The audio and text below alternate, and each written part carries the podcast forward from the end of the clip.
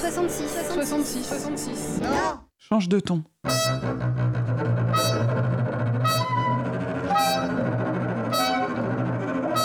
Je prends le ton que je veux. Le mauvais ton. À fleur de Au ton. ton principal. Au fil. Au fil. Donnez le ton.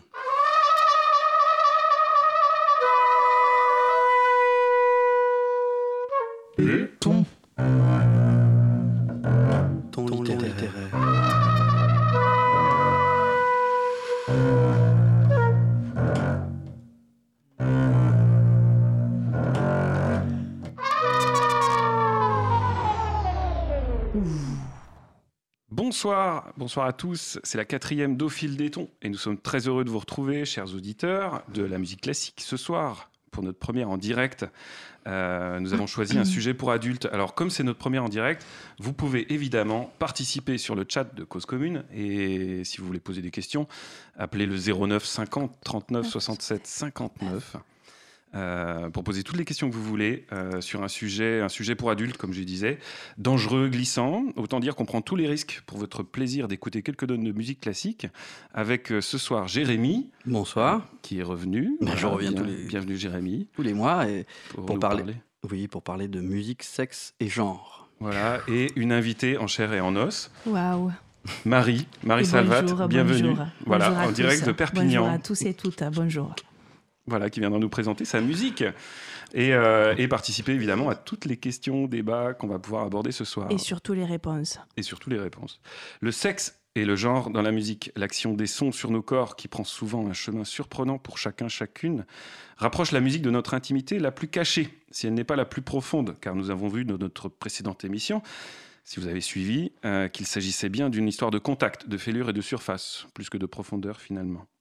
Pour élucider les liens entre musique, sexualité, extase et les différences des genres, euh, autant des genres musicaux que des genres humains, euh, nous vous proposerons des débats et des discussions autour de chaque écoute de ce soir en alternant deux approches. D'abord une approche sur la force évocatrice et sensuelle de la musique et son lien avec le charnel et l'intime, de la trivialité à la, spiritu- à la spiritualité. Nous parlerons donc d'extase en tentant de donner une idée suffisamment ouverte de l'extase et des Mm. pistes d'écoute pour comprendre et interroger notre rapport à la musique, nos écoutes charnelles du son. Que cherche-t-on dans l'écoute de la musique? Oui, c'est ça. En fait, en quel sens la musique est-elle reliée ou trouve-t-elle un écho avec notre euh, sexualité, c'est-à-dire euh, nos émotions aussi les plus, les plus primales hein. On dit bien qu'une musique nous touche. Euh, Donc on pourra voir pourquoi? Pourquoi c'est une source d'extase, de simple plaisir ou, ou voire d'angoisse, c'est-à-dire parfois d'une émotion insoutenable? On aura quelques extraits à ce sujet. Et donc, euh, on va essayer élucider un petit peu, enfin, on va tenter de, de discuter de tout ça euh, Mhm. avec euh, notre invité. Mais c'est vrai que là, si on- tu parlais d'extase, et, et tout de suite, moi, je pensais à, à Saint-Augustin. Tout de Euh, suite. Que nous dit, Tout de suite. dit- Bah oui, Voilà, c'est vrai que ça vient tout de suite à l'esprit. Ah oui, Que nous dit oui. Saint-Augustin sur Bah, l'extase euh, non, mais en parlant de la musique, voilà qu'elle était voie d'accès au divin, mais qu'elle pouvait aussi mener à la, à la concupiscence. Donc peut-être que elle oscille un peu entre ces deux pôles. On va, c'est ce qu'on va, on va voir ce soir. En fait, ces, ces deux pôles peuvent peut-être coexister euh, dans, dans la même, dans les mêmes musiques. Voilà. C'est vrai que on rappelle que saint Augustin a donné beaucoup d'indications dans ses traités sur la musique et aussi dans les confessions, euh, dans ses confessions, en précisant bien que la musique, voilà, ne devait pas être trop, euh, trop, trop sensuelle parce que ça pouvait détourner le, le croyant des- d'une véritable, Mm. euh, d'un véritable accès au divin. hein, voilà. Et puis on va voir aussi euh, si la musique a un sexe, un genre, et, et puis à travers une sélection euh, subjective de musique, qui sont plutôt du XXe siècle, on va dire, à part Wagner qu'on vous fera Oui, écouter. voilà, oui, oui, oui. Voilà. On va discuter, réfléchir, et puis on va essayer de, de réveiller nos sens et nous pénétrer de son. Voilà, pour une première approche. Et une deuxième approche sur le poids justement d'une société genrée, euh, par exemple dans le modèle occidental, sur les conceptions musicales. Euh, L'analyse musicale est déterminée par nos modes de pensée. Mhm. Et on verra que euh, la sociologie des musiciens, des musiciennes, la manière d'analyser la musique euh, a toujours été sujette à, est toujours venue après cette, cette conception genrée de la musique. La musique se fait avec des êtres humains et n'est pas un monde à part des problématiques des sociétés humaines. Donc le sexisme, les mouvements féministes, la féminité et la masculinité nous interrogent depuis des millénaires et les musiques sont là pour en témoigner. Donc pour tout ça, évidemment, Marie est là. Elle a bien, bien voulu accepter notre invitation et on la remercie. Euh, Elle-même se situe au croisement de, toutes ces questions. Elle a suscité euh, cette thématique d'ailleurs lorsque j'ai découvert son blog à travers un, coup de gueule sur euh, justement une certaine sociologie de la musique, euh, l'oppression euh, que les femmes peuvent ressentir dans le milieu musical, qui est un milieu professionnel qui n'échappe pas évidemment à, toutes ces problématiques très actuelles. donc c'est une musicienne, chanteuse, poète et engagée dans un féminisme nécessaire qui fait bouger les lignes de nos métiers. Euh, Marissa Alvat, alias Gelsomina, euh, son nom de, de scène et, et d'artiste, vient nous parler de sa musique. Elle partagera deux chansons avec nous, issues de son album Sans Soleil. Et bien sûr, Marie, de Sans Toi Libre, mais je oui. pense que ça, ça ira. Non, je vous écoute. Vous... oui, oui. D'intervenir dès, dès, que tu le souhaites sur toutes les, les thématiques qu'on va aborder. Euh, bien sûr. Toujours dans cet esprit de discussion, de partage, voire plus. Enfin. Et de débat. et de débat. Donc, une fois des pas coutumes, on va commencer par la fin, c'est-à-dire l'extase, avec une première écoute symphonique et synesthésique, agitée et suspendue. Donc, sortez de vous-même avec le poème de l'extase de Scriabine, dont voici le dernier plateau.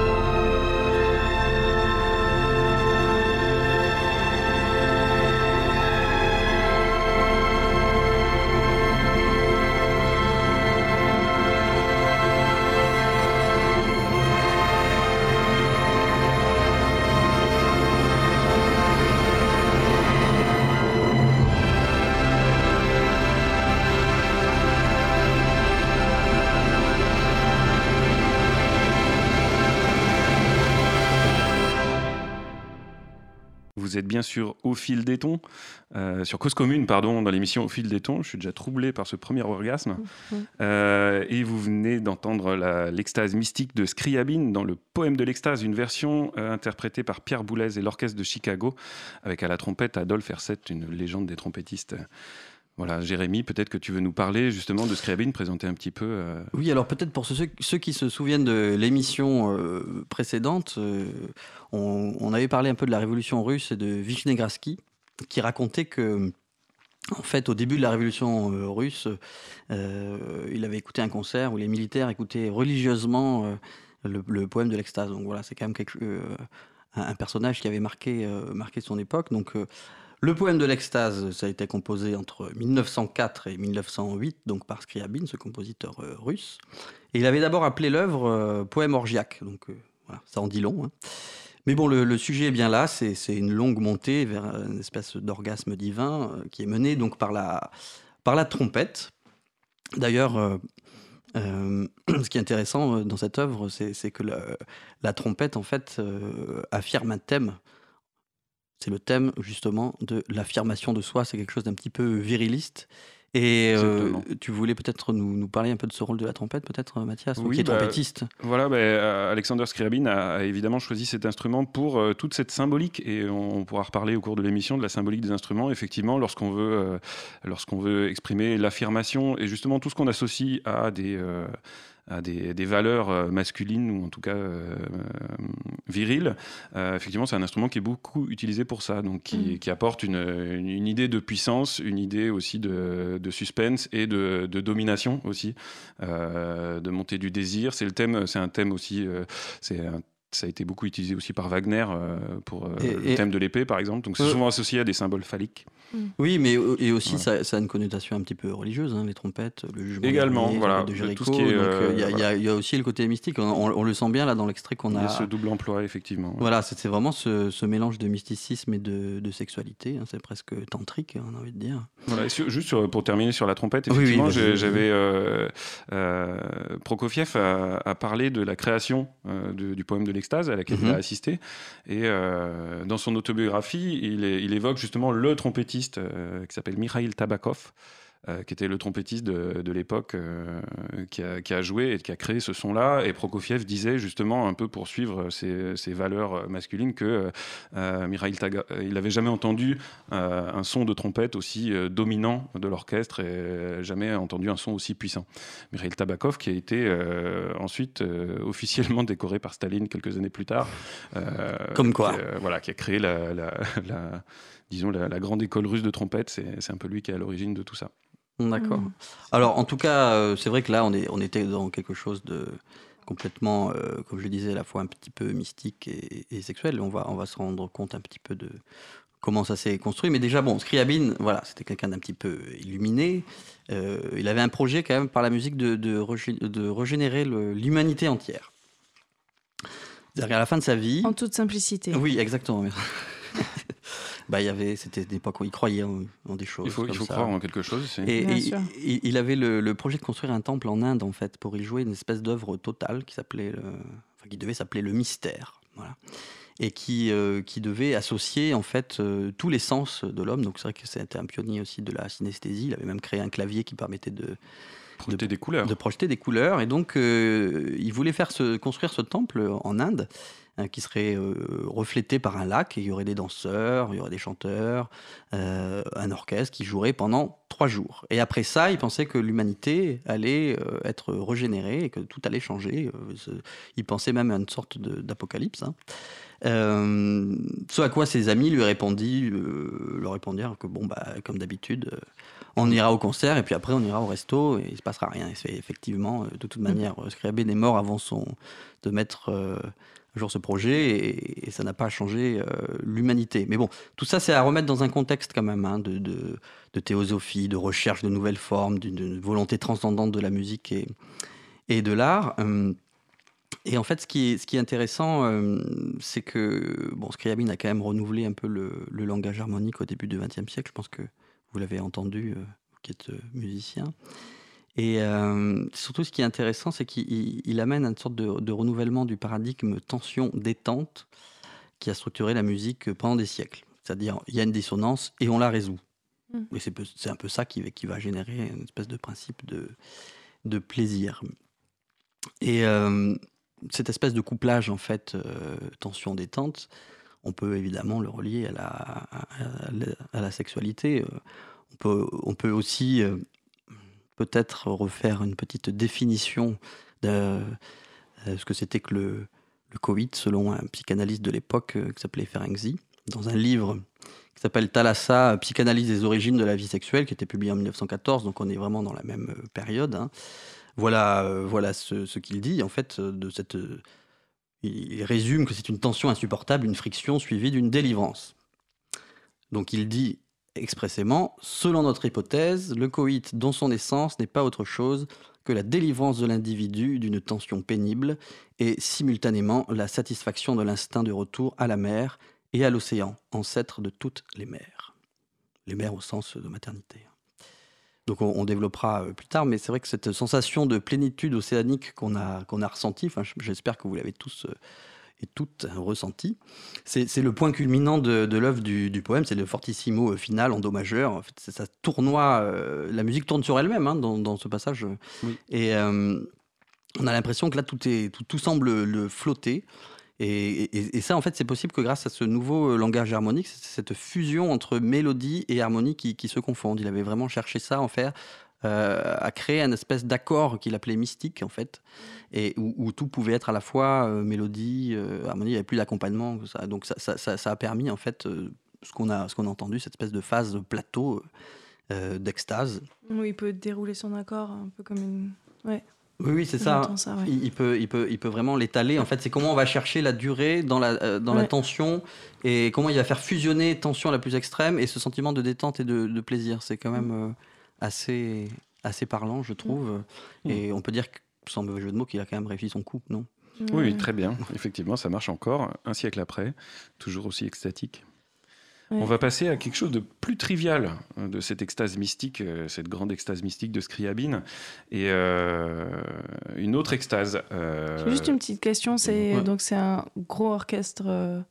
Ah là, là, oui, on est dans vraiment est un orchestre combien symphonique, il y a même de l'orgue, entend Ouais, c'est les- quand les même impressionnant en termes de. Oui, oui, moi je l'avais entendu quoi. euh, en vrai, d'ailleurs par l'orchestre de Chicago qui était venu jouer euh, quelques années à la salle Playel. C'est vrai que un dispositif On est- énorme. ouais. on, on est complètement euh, scotché en fait. hein. Ouais. Mais c'est mais c'est drôle parce que enfin si on. Voilà, ça dure 20 minutes en vrai, là on entend Ouais. que le- la fin, mais C'est vraiment un parti pris de dire du coup pour pour pour parler d'orgasme et tout, on va utiliser une grande masse sonore, etc. Alors que finalement, on pourrait aussi euh, utiliser une forme beaucoup plus intime, absolument. hein, qui pourrait. Et pour moi, c'est déjà assez viriliste dans la manière de penser. Enfin, Exactement, oui. c'est- intéressant parce que je pensais à, à l'histoire de beaucoup de compositrices. euh, je, je bosse avec une, une metteur en scène, Emmanuel Cordiani, qui fait un super euh, boulot de matrimoine, euh, de, de restitution de, au travers d'un groupe qui s'appelle la Fraction Louise Farinck. Et donc, elle nous poste toujours des. Suis une Euh, compositrice du ouais, 19e siècle. C'est ça. Et elle, elle- donc, en fait, elle nous donne beaucoup de matière de compositrice et pour essayer de recréer euh, un, vraiment un matrimoine euh, musical. Et, euh, et elle dit, ce qui est très drôle, c'est que vraiment en termes d'autocensure, les, les, les grandes compositrices, en fait, elles ont, il y en a très peu qui ont composé pour euh, grand orchestre comme ça.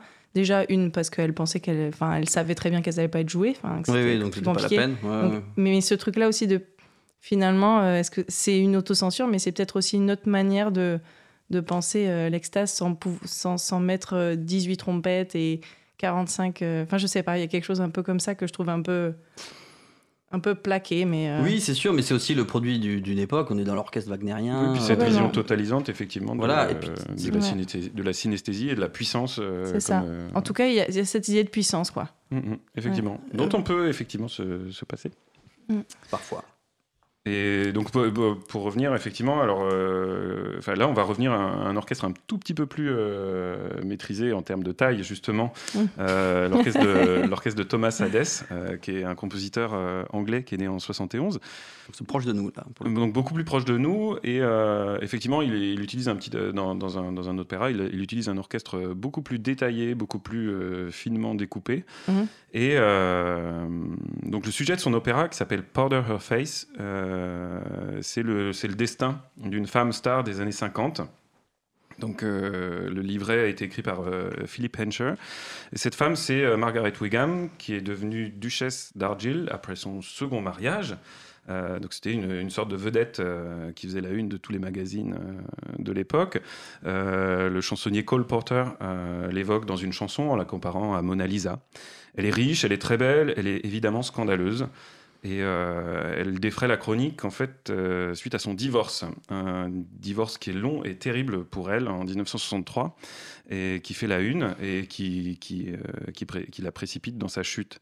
Et, euh, sa chute sociale, tu veux euh, dire Sociale, et puis, et puis oui, effectivement, elle, elle, finira ruinée et, et, seule. Le verdict du juge Lord Whitley euh, donc c'est un juge euh, anglais de, cette époque, donc euh, évidemment très très puritain, mm. la décrit et va l'enfermer justement dans, la vision de la femme, des femmes de, cette époque, propre à cette époque, qui évidemment traîne encore un peu sans doute aujourd'hui. donc la décrit, donc ça c'est le verdict, je, je cite, c'est ma traduction, comme une femme hypersexuée qui a cessé d'être intéressée par les relations sexuelles normales et à développer une activité sexuelle dégoûtante afin de satisfaire un appétit sexuel impur. Bien la connaître. Je cite. Hein, on est vraiment sur le mythe de la nymphomane. On est vraiment, effectivement, voilà, il crée, il crée mm. euh, ce personnage de nymphomane. En fait, c'est le juge mm. qui va, euh, euh, au-delà de, de, punir. donc, c'est une affaire de mœurs, en fait, à cette mm. époque-là. pourquoi les scandales, en fait, c'est que un de ces un de ses euh, serviteurs, a, découvert un, carnet dans lequel elle notait euh, ses, conquêtes. Et euh, comme elle, était un peu dans la haute société, elle avait des contacts aussi avec, par exemple, le ministre de la Défense anglais de l'époque, qui était lui-même homosexuel, donc il fallait surtout pas révéler cela, mais ils étaient très proches et en fait, le ministre anglais de cette époque de la Défense avait un appareil Polaroid, le premier qui a été inventé. Et avec cet appareil, la duchesse d'Argyll a pris des photos mmh. ah. de, membres masculins. Et donc elle les collectionnait. elle collectionnait ses, photos dans un carnet, carnet qui a été découvert par un, donc un, domestique. un, domestique et qui a été évidemment jeté en pâture. elle est donc jugée coupable de mœurs dépravées. Euh, elle continue d'être une vedette euh, jusqu'à finir ruinée et chassée de sa suite d'hôtels. Euh, elle meurt dans les années 90, seule. Et elle écrit une, autobiographie qui s'appelle Forget Not en 1975, qui est très émouvante à lire. Et donc tout ça, c'est le sujet de, l'opéra dont tu vas nous parler. Alors ça va être le sujet de l'opéra. C'est pas un c'est pas un opéra biographique. c'est une sorte de cabaret opéra inventé autour de cette figure tragique. Donc euh, ça va développer, euh, Thomas Hadès et Philippe Hencher vont développer la vision d'une femme charnelle et assumée et dominatrice qui effraie son entourage. Euh, justement par une sorte de Carmen du XXe siècle du coup, mm. et qui et sur qui la société misogyne de l'époque s'acharne par vengeance ou par sadisme ou simplement par bêtise. Et la scène la plus controversée, donc que vous allez pouvoir entendre, euh, c'est une scène de fellation. Donc c'est devenu un peu la mode des opéras contemporains de montrer le sexe. Et, euh, pour en avoir euh, pas mal joué, je dois avouer que c'est le, c'est vraiment de l'opéra, de l'opéra contemporain. de l'opéra contemporain, effectivement, c'est pour moi c'est c'est la, c'est une vision assez très détaillée, évidemment mm. très crue. Euh, tu peux nous dire c'était une mise en scène de qui euh, à ce moment-là euh, Lawrence Dale. Quand je l'ai joué, c'était en 2004 à l'Opéra de Metz. Et d'ailleurs, c'était assez rigolo parce que sur les, sur les, avis, sur les, sur les affiches, c'était déconseillé au moins de 16 ans. Voilà, pour un opéra. C'était assez, hmm. assez, rigolo de voir ça. et en fait, c'est donc le librettiste et le compositeur assument un, un pan souvent tabou quand même lorsqu'on montre le sexe, c'est-à-dire l'éjaculation masculine. Et euh, la domination. Euh, ça aurait été vraiment tabou de montrer plutôt l'éjaculation féminine. Mais bon. Ah, c'est peut-être une, une, prochaine Mais étape. Tu donnes peut-être des idées à des compositeurs qui nous écoutent. Si des, des, compositeurs des librettistes euh, nous, voilà, on va, voilà. Tu es là pour nous surveiller, Marie, c'est très bien. je suis euh, pêche. Voilà, donc on a une sorte de, vision renversée de la pornographie et également aussi dans l'idée dans de, la, de la domination, c'est évidemment la, la, duchesse qui donne la fellation, qui, qui domine toute la scène. Euh, donc, les moyens musicaux mis en œuvre pour, décrire cette scène euh, sont une sorte de, de, littéralité, en fait, un figuralisme cru euh, dans l'orchestration. je vous laisse découvrir ça. un rythme, c'est à la fois rempli d'humour et tragique. Et voilà, c'est comment, pour Thomas Hadès, comment arriver à quand même décrire une situation pornographique et scabreuse avec une, une finesse d'écriture instrumentale euh, absolument euh, magnifique. Mais donc c'est un duo là qu'on va écouter. Alors c'est un non c'est elle qui chante seulement. Voilà. Ah. Voilà. Donc elle a, en gros elle a un domestique entre la scène se passe ainsi un domestique entre tu ne crois pas si bien dire Marie nous allons ne, ne spoil pas ne spoil pas alors que je l'ai jamais entendu. Ouais. Bon, on est très curieux. On l'écoute On l'écoute peut-être, voilà. voilà. Exactement. Après l'extase de Scriabine, euh, voilà, Powder of Face. Come Here de Thomas Hades.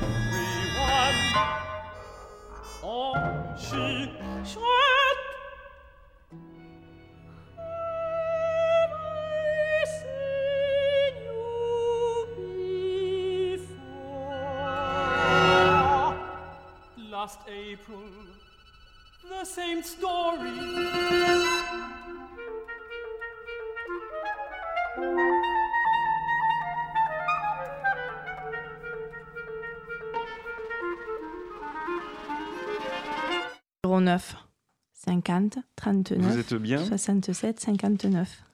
Ah, Vous êtes bien sur euh, Cause Commune 93.1.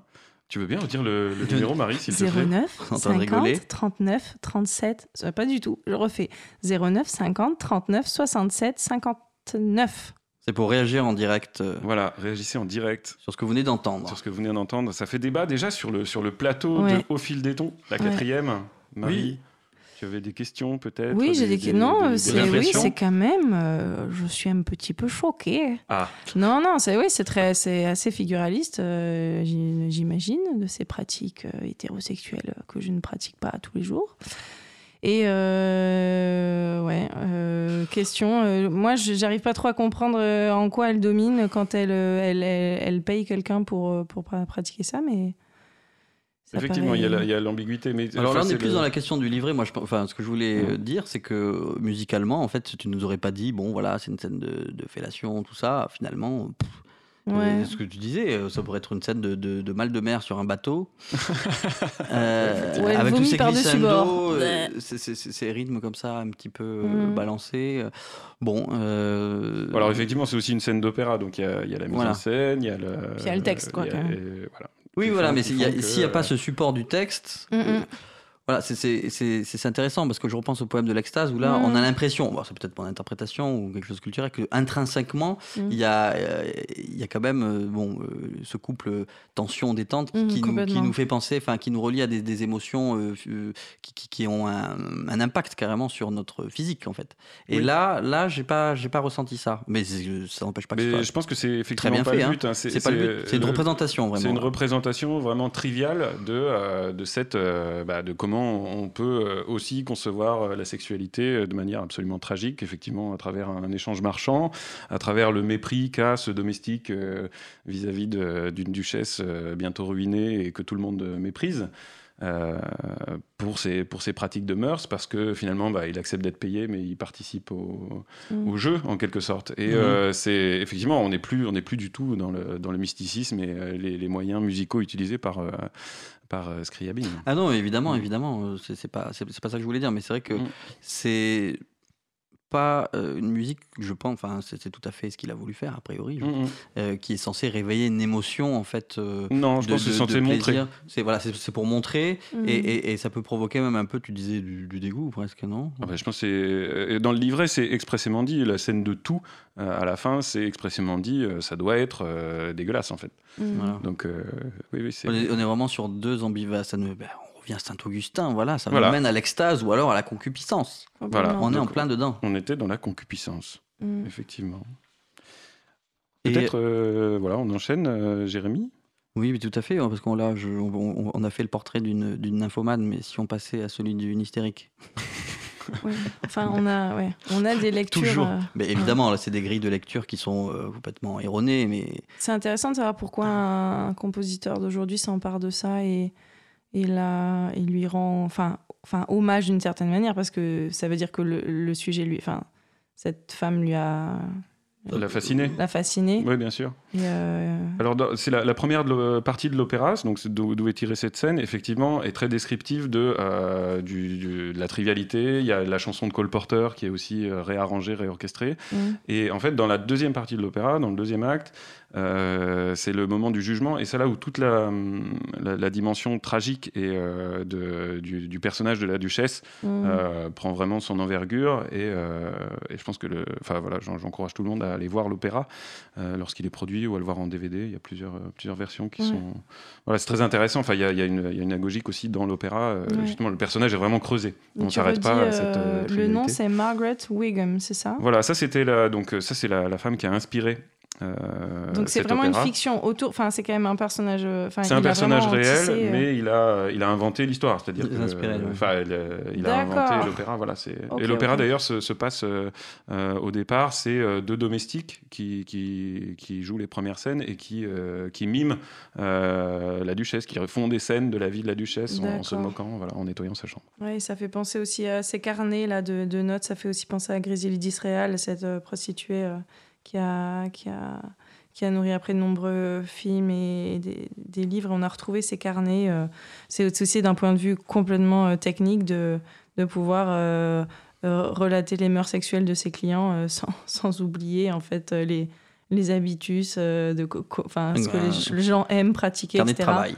carnet de travail tout bêtement et ça c'est quelque chose de enfin les gens trouvent ça fascinant enfin que finalement on, on a on mette euh, des, des pratiques sexuelles euh, d'un point de vue complètement euh, technique sur ça ça a un peu fasciné Ouais, les gens en fait Bah, Aujourd'hui, je pense qu'aujourd'hui, on trouve ça fascinant. À l'époque, on, on trouvait ça absolument choquant et c'était même Mm. dangereux pour les gens puisque ça a causé vraiment sa perte. C'est-à-dire pour Mm. une affaire de mœurs. On n'imagine pas ça aujourd'hui. Euh, euh, je sais pas, moi, Britney Spears ou, ou d'autres euh, peuvent avoir des vies dissolues. euh, elles sont pas condamnées euh, pour ça par un, par un tribunal. Et juste pour ajouter, le, le- le- son, donc son ami ministre de la Défense, qui était donc au cours du procès, euh, qui aurait pu être impliqué euh, un peu plus loin, en fait, elle l'a elle l'a couvert jusqu'au bout. Parce que Mhm. lui, s'il avait été euh, découvert homosexuel à cette époque-là, c'était de la prison, en fait. Et Mhm. C'est resté un délit en Angleterre jusque dans les années 70-80. Oui, c'est- été L'homosexualité, très euh, tard. ouais. ouais. Mais en tout cas, cette, euh, ce, que tu dis, ce, que, ce que tu disais, oui, pourquoi euh, finalement ça, ça, ça gêne autant la sexualité? C'est vrai que ça, ça peut être aussi source euh, d'angoisse. On va voir ça aussi. euh, là, je voulais euh, parler un petit peu de d'un opéra de- d'Arnold Schoenberg qui a été fait en 1909, Allons-y. Erwartung, où là justement, euh, euh, c'est notre type de, de, de femme, euh, soi-disant hystérique, hein, euh, et où on voit qu'en fait la, la, la, la- la libido un petit peu réfrénée, la- le, le délire, le délire amoureux, la passion amoureuse peut, peut mener à l'angoisse la plus, euh, la plus extrême. Mm. Euh, alors on va, on va présenter un petit peu tout ça. hein. Euh, donc Erwartung, nous- l'opéra dont, nous allons parler qui s'appelle, euh, enfin, qui, est traduit par L'attente en français. Ça a été composé donc à Vienne en 1909. Et, comme euh, Scriabine, Schoenberg cherche à sortir du couple tension-détente, ou en tout cas le réinterpréter, mais lui va chercher la tension euh, maximale. Euh, surtout dans sa période expressionniste, c'est-à-dire il va chercher, il va libérer la dissonance pour qu'il n'y ait plus de résolution et qu'on soit vraiment dans une tension toujours à peu près insoutenable. Alors, introduisons un petit peu tout ça, si je puis dire. Alors, en 1909, il rencontre, oui, bah, c'est facile, il rencontre une étudiante en bien. médecine qui s'appelle Marie Pappenheim et qui était la nièce d'une patiente de Freud. Et elle-même, après, euh, est, est- devenue une, euh, une médecin donc, euh, qui a été aussi beaucoup active pour le, le- le droit des femmes. Et euh, donc, dans, dans- dans son cercle d'amis, voilà, Schoenberg a organisé des, des, des soirées. Et euh, il a. Non, Clan des chaussettes blanches et des sens-là. chaussettes noires.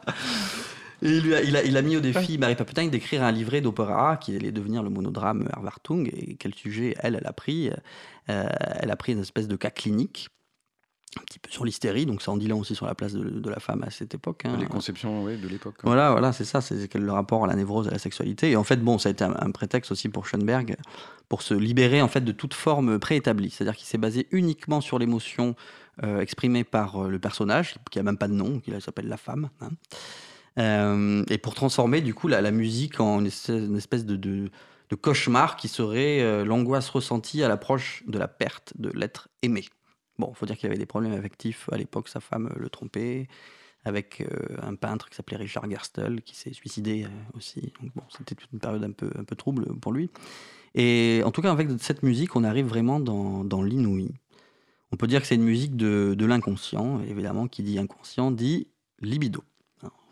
On est en On pleine est- période freudienne, là, à Vienne, dans les années 1900.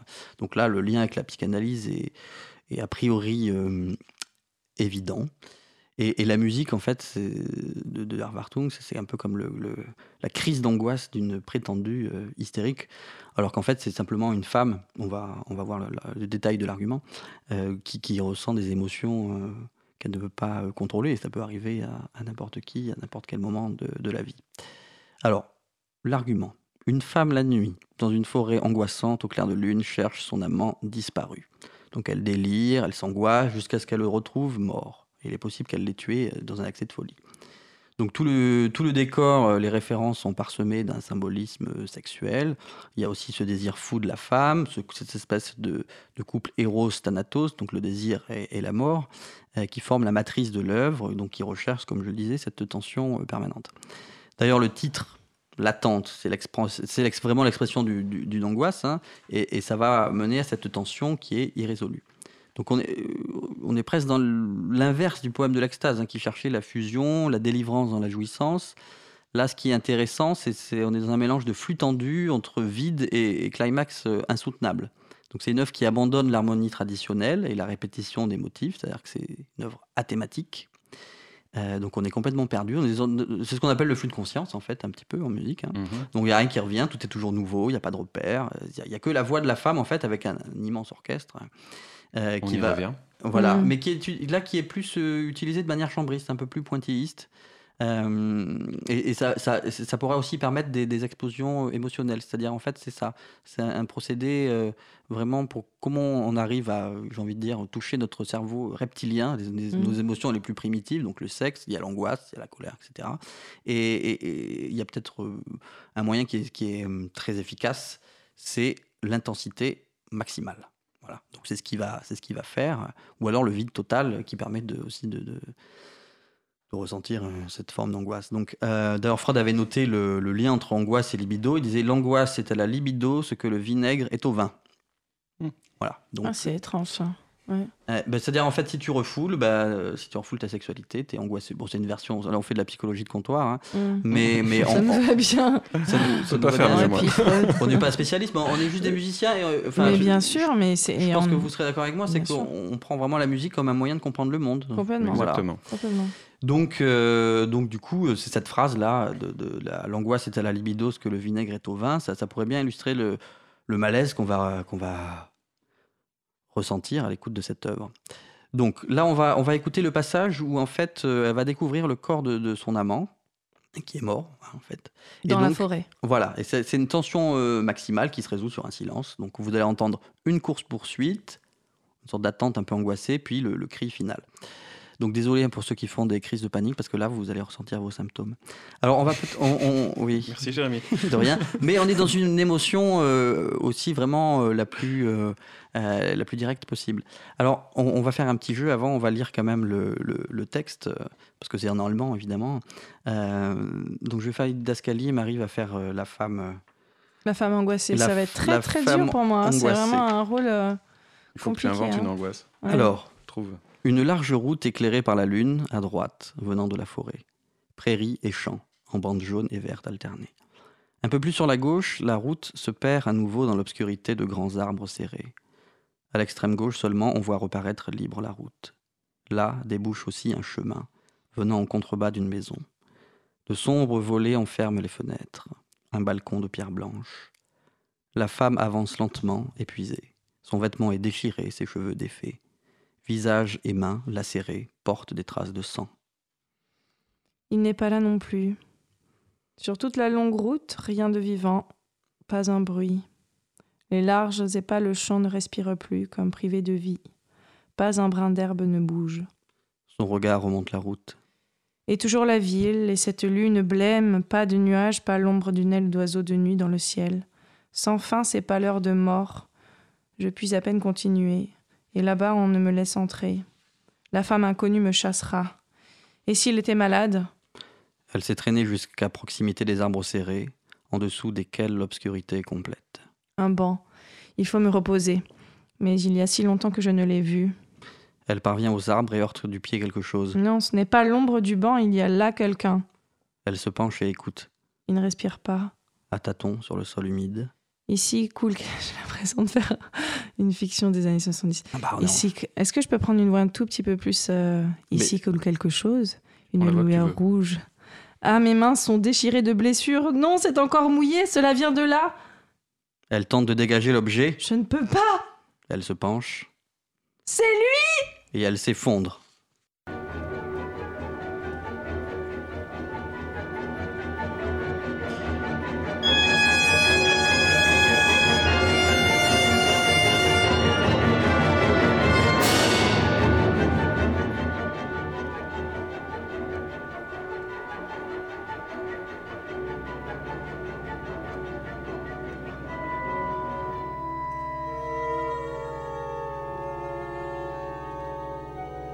Ist doch nicht da.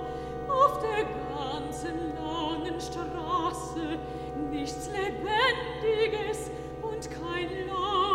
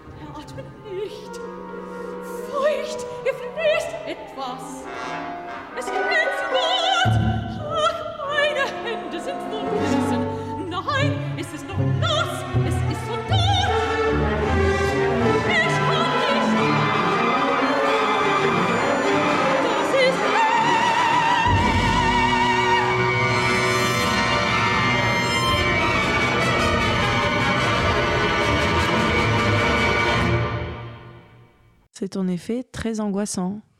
Donc, si vous voulez nous parler, 09 50 39 67 59. Et vous êtes bien sur Au fil des tons, Cause Commune 93.1 FM. Et vous écoutiez Erwartung, en tout cas un extrait, interprété par le BBC Orchestra, encore Pierre Boulez, et la soprano Janice Martin, une version de 1982. Là, on était euh, dans une espèce de version un peu clinique de ce qu'on appelait euh, l'hystérie à l'époque. Voilà. Voilà, euh, dans- pour continuer un petit peu sur la, vision de, l'angoisse et euh, qui précède l'amour euh, ou qui suit un amour disparu. On va parler maintenant de Tristan et Isolde de Wagner. On, on peut évidemment pas parler du, désir en, musique et sans, parler de, ce grand opéra de Tristan et Isolde. Et d'ailleurs, il y a une très belle lettre de Charles Baudelaire qui s'adresse à, Wagner, où on va parler en fait un petit peu de ce qu'il ressentait, et justement de ce qu'on va entendre dans Tristan et Isolde, donc la passion amoureuse. Et puis là, on est, carrément dans une fusion. Et, et euh, Baudelaire, lui, il est complètement conquis par, euh, Wagner. Et euh, voilà ce qu'il dit. Il dit Je veux vous dire que je vous dois la plus grande jouissance musicale que j'ai jamais éprouvée. Entre parenthèses, on espère que vous allez éprouver la même. Alors, et il continue, enfin il conclut, Enfin j'ai éprouvé aussi, je vous supplie de ne pas rire, des sensations qui dérivent probablement de la tournure de mon esprit et de mes préoccupations fréquentes. Il y a partout quelque chose d'enlevé et dans le vent, quelque chose aspirant à monter plus haut, quelque chose d'excessif et de superlatif. Par exemple, pour me servir de comparaison empruntée à la peinture, je suppose devant mes yeux une vaste étendue d'un rouge sombre. Si ce rouge représente la passion, je le vois arriver graduellement, par toutes les transitions de rouge et de rose, à l'incandescence de la fournaise. Il semblerait difficile, impossible même d'arriver à quelque chose de plus ardent, et cependant, une dernière fusée vient tracer un sillon plus blanc sur le blanc qui lui sert de fond. Ce sera, si vous voulez, le cri suprême de l'âme montée à son paroxysme. Voilà un, texte, un très beau texte de Baudelaire. Une lettre du 17 février 1860. C'est beau. C'est beau, et puis le trait euh, blanc euh, sur le fond blanc, on dirait quand même qu'il éjacule. Enfin, ça, ça, devient très, très expressif, effectivement. Mm. Bon, Donc, Tristan et Isolde, on était, euh, on était dans l'idée tout à l'heure de, de totalité avec, euh, avec Scriabine, euh, d'extase mystique, euh, avec cette idée de, de virilité, de l'affirmation de soi et de l'affirmation. Et on vient de faire le tour, là, de l'angoisse féminine. Mhm. Ce qui intéresse Wagner, donc avec Schoenberg, ce qui intéresse Wagner, c'est une vision fusionnelle euh, du masculin et du féminin. oui, C'est c'était la, la séparation en fait qui crée l'angoisse aussi. voilà, et, euh, et du coup, Wagner, lui, essaye de. euh, pour lui, en fait, il dit la, la musique est femme et le, le poème est, est homme, en fait, dans sa conception. Il a quand même une conception genrée Mm. de son art. Il avait des conceptions assez atroces aussi sur plein de Euh, choses. hein, voilà, bien, et, euh, du coup, on peut comprendre euh, cela de cette manière, c'est-à-dire qu'il, euh, qu'il a- que lui, ce qui l'intéresse, c'est pas la, c'est pas la différence euh, des genres ou des sexes, c'est leur complémentarité et leur fusion. Donc une Mhm. sorte de, de- de fantasme de, la totalité qu'il appliquait à, à toutes ces, à toutes ces recherches esthétiques, euh, évidemment, et philosophiques. Mhm. Euh, je vais juste lire le, le- le- un petit prélude à Tristan et Isolde de Wagner. C'est lui-même qui écrit euh, pour décrire un petit peu ce qui, ce qui se passe dans, dans l'opéra. Et je pense que c'est les, les mots les plus, les plus appropriés, juste avant d'écouter un grand duo d'amour. Euh, donc prélude à Tristan et Isolde, Richard Wagner. Un ancien poème d'amour originel, se recomposant sans cesse de nouveau, sans perdre de son souffle, adapté en toutes les langues de l'Europe médiévale, nous raconte l'histoire de Tristan et d'Isolde. Le fidèle vassal, donc c'est Tristan, s'en va pour son roi quérir une épouse, celle que lui-même aimait sans vouloir se l'avouer. Isolde, qui, comme fiancée de son maître, devait le suivre docilement. La déesse de l'amour, jalouse de ses droits opprimés, se vengea. Au moyen d'une ingénieuse méprise, elle fit offrir à boire au jeune couple le filtre que la mère de la fiancée destinait aux époux mariés selon les lois du temps pour des motifs uniquement politiques. Sous l'effet du plaisir, les embrasant de flammes claires, il fallut à Tristan et Isolde avouer qu'ils s'appartenaient exclusivement l'un à l'autre. Dès lors, ferveur, désir, délice et misère, et misère de l'amour ne pouvaient plus connaître de terme.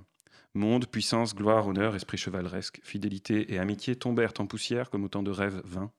Ne demeurait qu'une chose unique, aspiration, aspiration ardente, désir, jamais apaisé, s'enfantant toujours de nouveau, soif et langueur, unique délivrance, la mort, mourir, périr et ne plus se réveiller. Et on écoute Tristan et Isolde. Bist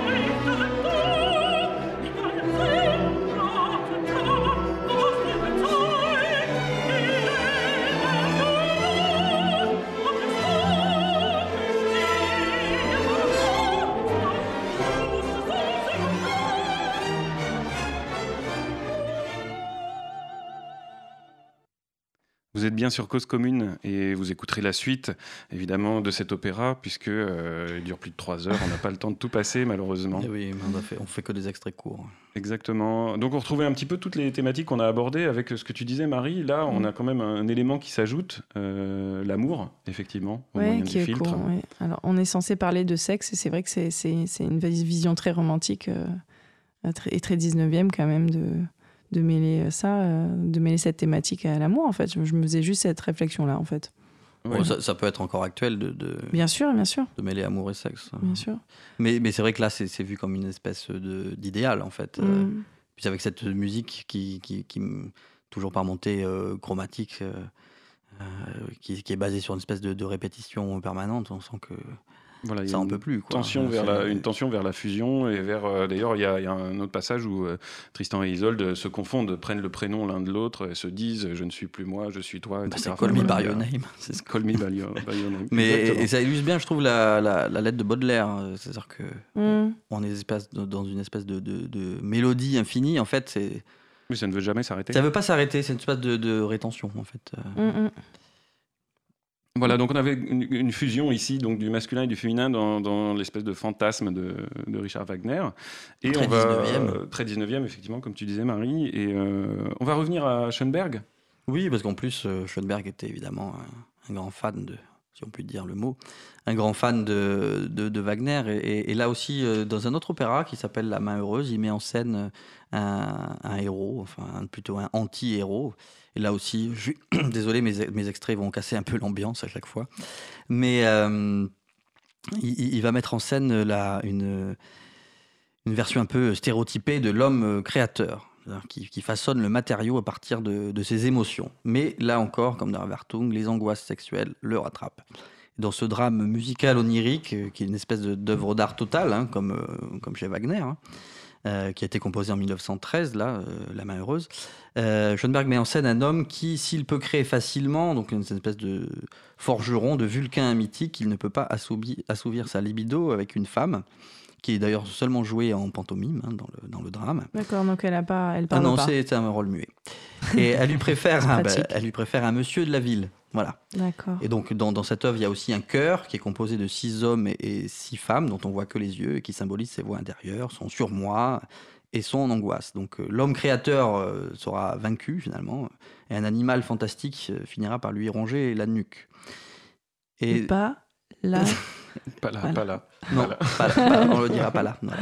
Et donc c'est c'est cet animal, peut-être une métaphore de, de sa malédiction, du poids de son désir et évidemment de son animalité. hein. Donc, euh, donc là, cette libido qui trouve pas d'objet avec une, avec une femme, euh, qui, qui s'exprime que dans la création pour euh, Schoenberg, enfin pour ce- le héros qui met en scène, et l'exprimer aussi par une tension permanente.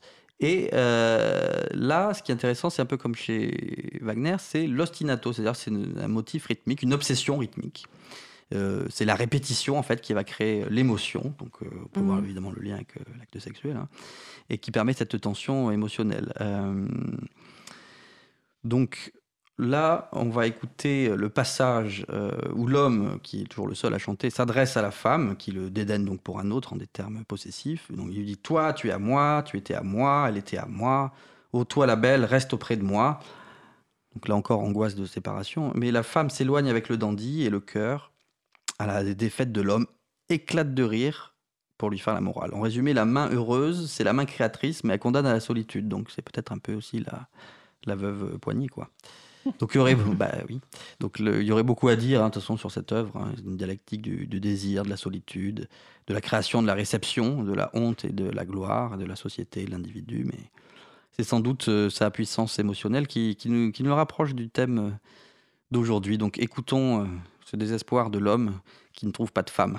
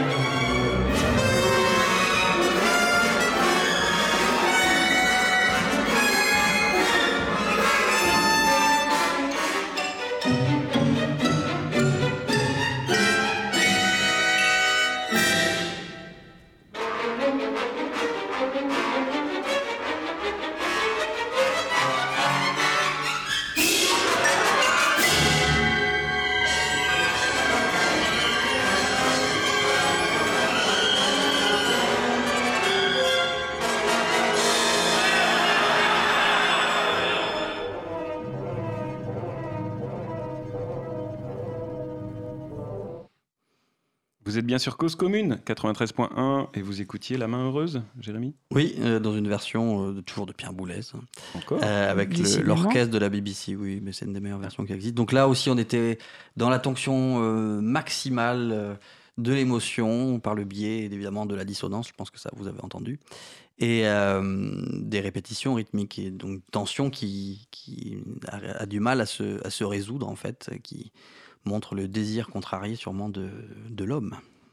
Alors pour, euh, pour, pour, sortir un petit peu de toutes ces, ces angoisses, ces questions sur l'amour, le, sexe, et euh, redonner un, voilà, qui, le sexe et le genre. Le sexe, le, genre. Voilà, on a, on a, vu que ça passait par pas mal de, pas mal de sujets différents. Mm. Euh, donc euh, je voulais juste me tourner vers toi maintenant, Marie. donc toi, tu es une, une chansonnière, une compositrice, une violoniste tu es aussi euh, une hybride, quelque part, euh, de la musique.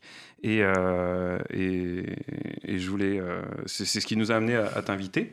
Et, et, ton positionnement aussi politique et, social sur justement c'est la manière dont on enferme le, que ce soit le féminin ou le masculin, les femmes, les hommes dans ces dans tous ces dans tous ces filtres. Essayer de voir dans des dans des exemples un peu emblématiques. Voilà.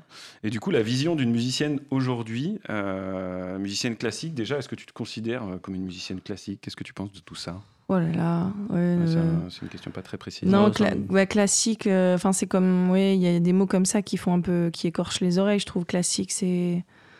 Ça veut on peut tout mettre dedans. conservatoire, il y a un côté boîte de conserve. Comment on fait pour faire de la création dans une boîte de conserve? Bon, Il y a beaucoup de choses comme ça.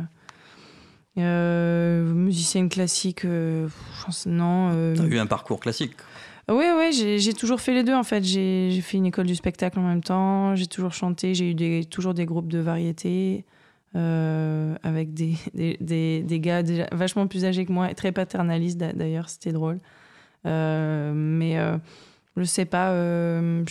en fait, j'ai envie de dire, je, je, je m'en moque un peu où, où est-ce que je suis. L'essentiel, c'est d'arriver à à, mélanger euh, le plus possible, à, à, être en adéquation avec euh, ce qu'on a à l'intérieur de soi d'une manière la plus cohérente. Enfin, oui, et puis avec ta propre création. Voilà, en, termes de style, style et d'esthétique, ça c'est aussi c'est une, vraie question. Est-ce que c'est est-ce que c'est le, le est-ce que c'est fondateur d'un acte créatif et tout? Je pense que le style, ça peut aussi se construire ce qu'on disait tout à l'heure, euh, euh, est-ce que hum, finalement, quand on est à côté, quand on est trans, quand on est transculture et, et, pas France culture, quand on est trans, est-ce qu'on peut, euh, du coup, on peut regarder un, monde, un code social, un code culturel qui est, qui est la musique classique parce que c'est bourré de codes et c'est fascinant de voir ça.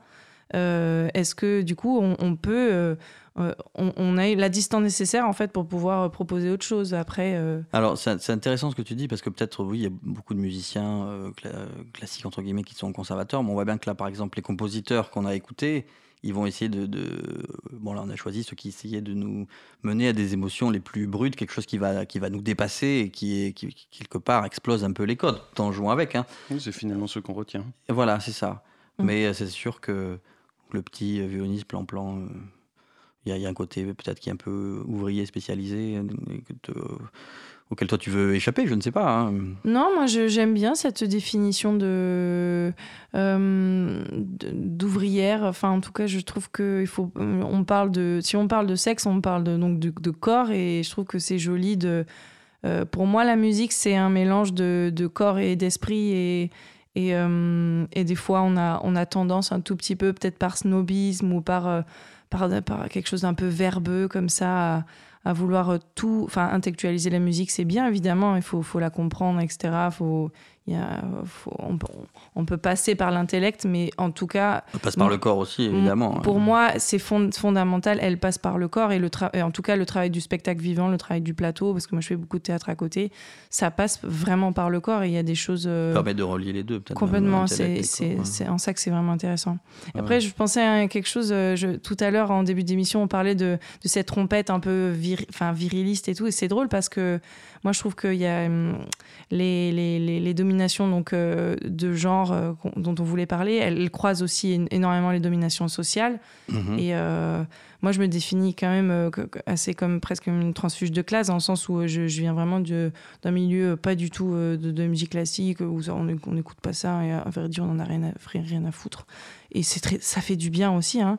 Mais moi, j'étais dans des codes très virilistes, en fait, de la culture du son. Donc, j'avais un, un son de bourrin, enfin moi, ah je, jouais ça comme, euh, comme si je. Enfin, jouais du violon comme si je tenais des haltères. Enfin, c'est un truc ultra viril.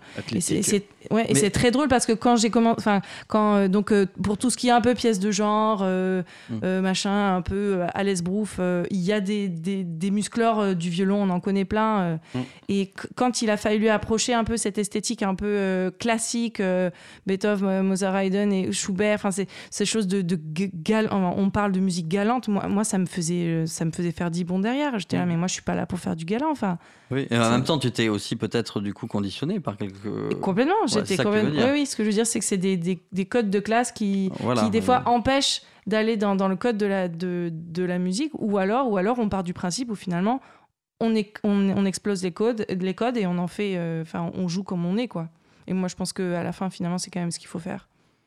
Bah, c'est en tout cas ce qui réveille ta, créativité, sans doute. Mm. Et euh, est-ce que tu, du coup, tu parlais du corps, et euh, je crois que ta, chanson euh, Sainte Sœur du, scalpel évoque aussi les corps. Et je trouve qu'on a aussi une utilisation des cuivres dans l'arrangement, qui est un petit peu différente, effectivement, de, de cette idée viriliste. Et je suis assez d'accord avec toi. C'est une vision, effectivement, très 19e, même, même chez Scriabine encore. Ah oui, cette bah idée de puissance, et, et qui, qui, remonte même encore plus loin, à l'époque baroque ou à l'époque médiévale c'est-à-dire les, instruments associés à la puissance et à la royauté, à la religiosité, ah. en tout cas à tout ce qui domine.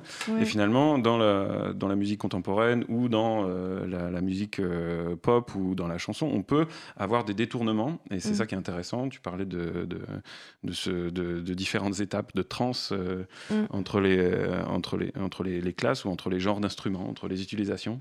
En fait, dans, le dans le détournement, on trouve une expressivité nouvelle. Donc peut-être tu peux nous parler de cette chanson qu'on va écouter Oui, cette chanson, donc, elle fait partie d'un album qui s'appelle Sans Soleil, sans C-E-N-T, un petit jeu de mots comme ça. c'est une chanson autour de, de, la chirurgie esthétique, donc de, de cette déformation du corps à des fins séductrice souvent ou Non, en tout cas, c'est des injonctions sociales sur, sur le corps de la femme qui fait que qu'on arrive euh, de temps en temps à, à voilà à dire que euh, voilà qu'on a besoin de, de, transformer son corps, en tout cas euh, de manière euh, chirurgicale, médicale. Et euh, elle est vraiment construite comme, euh, comme, comme une, idée de, de, transcendance, avec donc cette partie enfin, où les, les, médecins ont quelque chose un peu très carnassier, mais en même temps très charnel, où ils découpent des bouts de chair. Enfin, c'est un peu comme ça, un imaginaire un peu de sorcière aussi, une sorte de, de bouillon comme ça. Et, et où, où, après, la, la, la, patiente plonge un peu dans, dans comme si elle, elle, elle était euh, mis sous, euh, comment on dit, quand on, on, est opéré anesthésie. Sous anesthésie. Et elle, donc elle part dans, cet imaginaire où elle voit des, des, des naïades, elle voit des, négresses à plateau, elle voit une sorte de, d'imaginarium comme ça de, femmes euh, magnifiques. Et en fait, c'est, c'est, son, c'est son rêve ou son cauchemar, en fait. C'est comment elle s'imagine elle voilà, et ça finit sur, un, euh, sur trois, trois lignes de Baudelaire euh, qui sont dites par le, le, parolier, par euh, celui qui a écrit le texte, qui est, qui est Alexis Morel. Mmh. Avec qui, Tellement de liens qu'on fait dans cette ouais, émission. voilà, c'était pas prévu. Voilà. Donc bah, ben, on va écouter Sainte Sœur du Scalpel de l'album.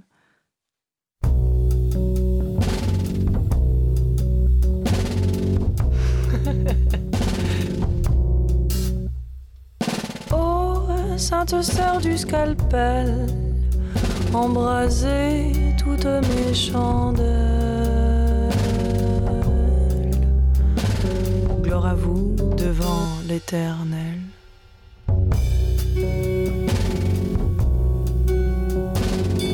Avez-vous ressenti la fureur de l'extase, le spasme fantastique et la grâce béate, allongés sous vos voiles? Les prêtres en blouse blanche et bientôt rouge achevaient le détail de ces morceaux d'entrailles qui feraient le régal des chiens de l'hôpital.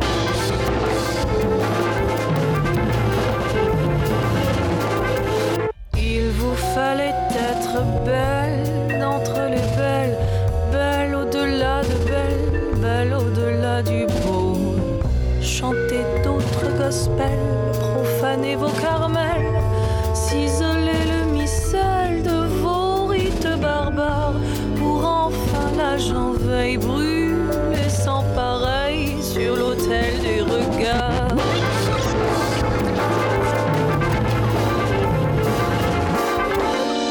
Gloire à vous devant l'éternel.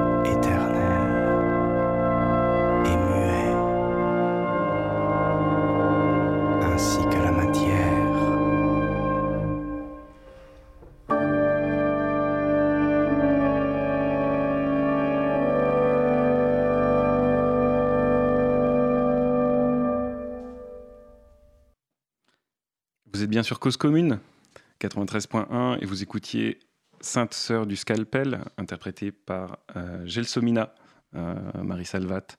Merci pour cette magnifique chanson et de, de partager euh, évidemment ton hybridation. Moi, je trouve qu'on retrouve euh, vraiment euh, cette, personnalité euh, multiple dans, la qualité de tes arrangements et dans l'imagination.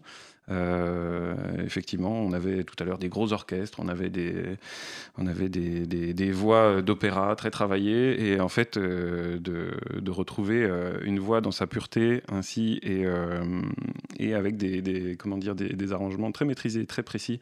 euh, c'est vraiment, euh, voilà, on atteint un autre plateau après notre, notre On n'est angoisse. pas obligé d'être que dans la saturation, effectivement, tout ce qu'on a écouté avant, donc euh, félicitations. Voilà. Et tu voulais nous parler peut-être d'une autre, euh, d'une autre chanson? Oui, donc vous, oui, oui, vous m'avez parlé donc deux chansons euh, sur, sur ce thème-là, donc euh, sexe et genre. J'ai pensé euh, donc la dernière chanson de l'album qui s'appelle, non c'est pas du tout la dernière, c'est l'avant-dernière, qui s'appelle J'aimerais mourir éveillé, qui est aussi un texte d'Alexis Morel.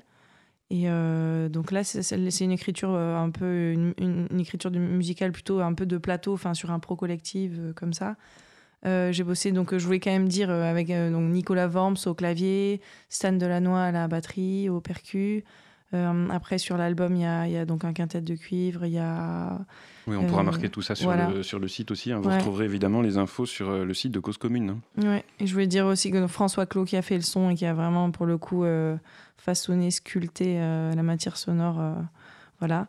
Euh, donc j'aimerais mourir réveillé. Ouais, c'est ça parle vraiment plutôt de, de, de l'extase euh, mystique en fait, de voilà, de du, La détente finale. de la détente finale, ouais, ou de la raideur finale, je sais pas. Ça va de pair nouveau- comme dans le, nouveau poème plateau. de l'extase. Ouais, Voilà. C'est bien, on fait encore une arche. C'est ça. On revient euh, au point de départ. J'aimerais mourir réveillé donc. Ouais.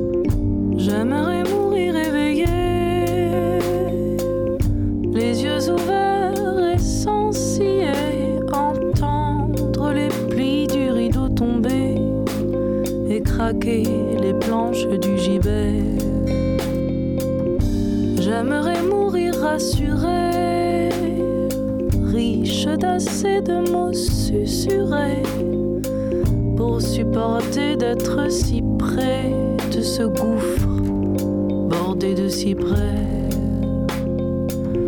J'aimerais mourir apaisé, deviner demain recomposer une fête sous les oliviers sans le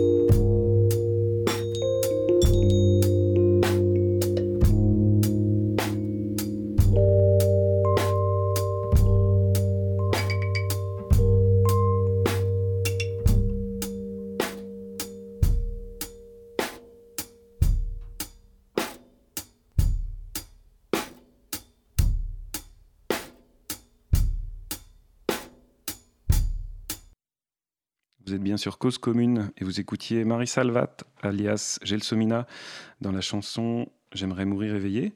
Euh, sur son album Sans Soleil. Euh, tout à l'heure, Marie faisait un peu de, un peu de teasing aussi. euh, Il y a des chansons un petit peu plus sexuelles encore sur ton album, donc je, vais, je vais essayer d'attirer les, les, oreilles, les oreilles de minuit de Cause Commune, ceux qui écoutent Cause Commune à cette heure-ci. Vous pourrez entendre une chanson qui s'appelle Si tu penses. Voilà, c'est la huitième chanson de l'album. Album que vous pouvez retrouver en écoute sur le site lasouterraine.biz. Voilà. Pour- sur les plateformes genre Spotify, Deezer, etc. Voilà.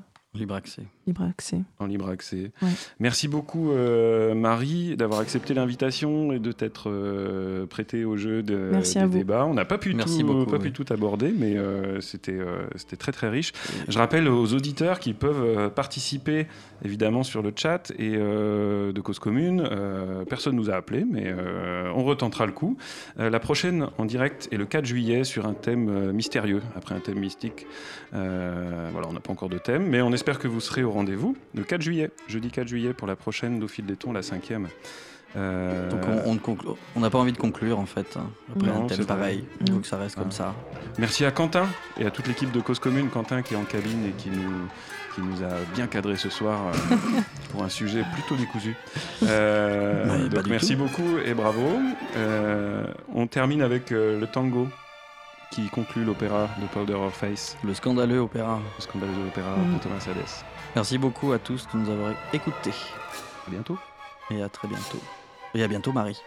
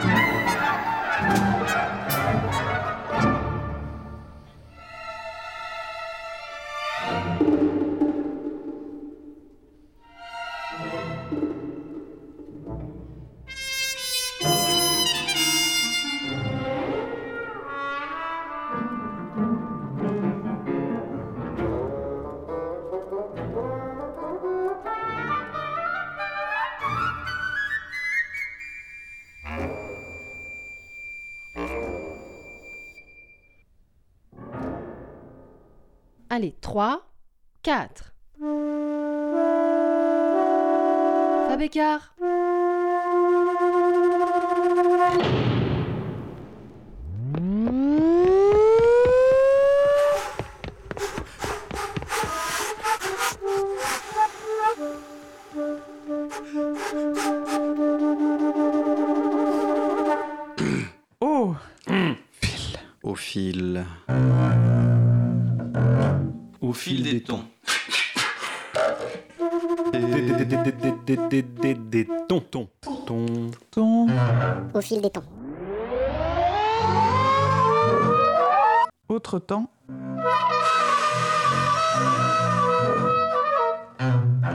Autre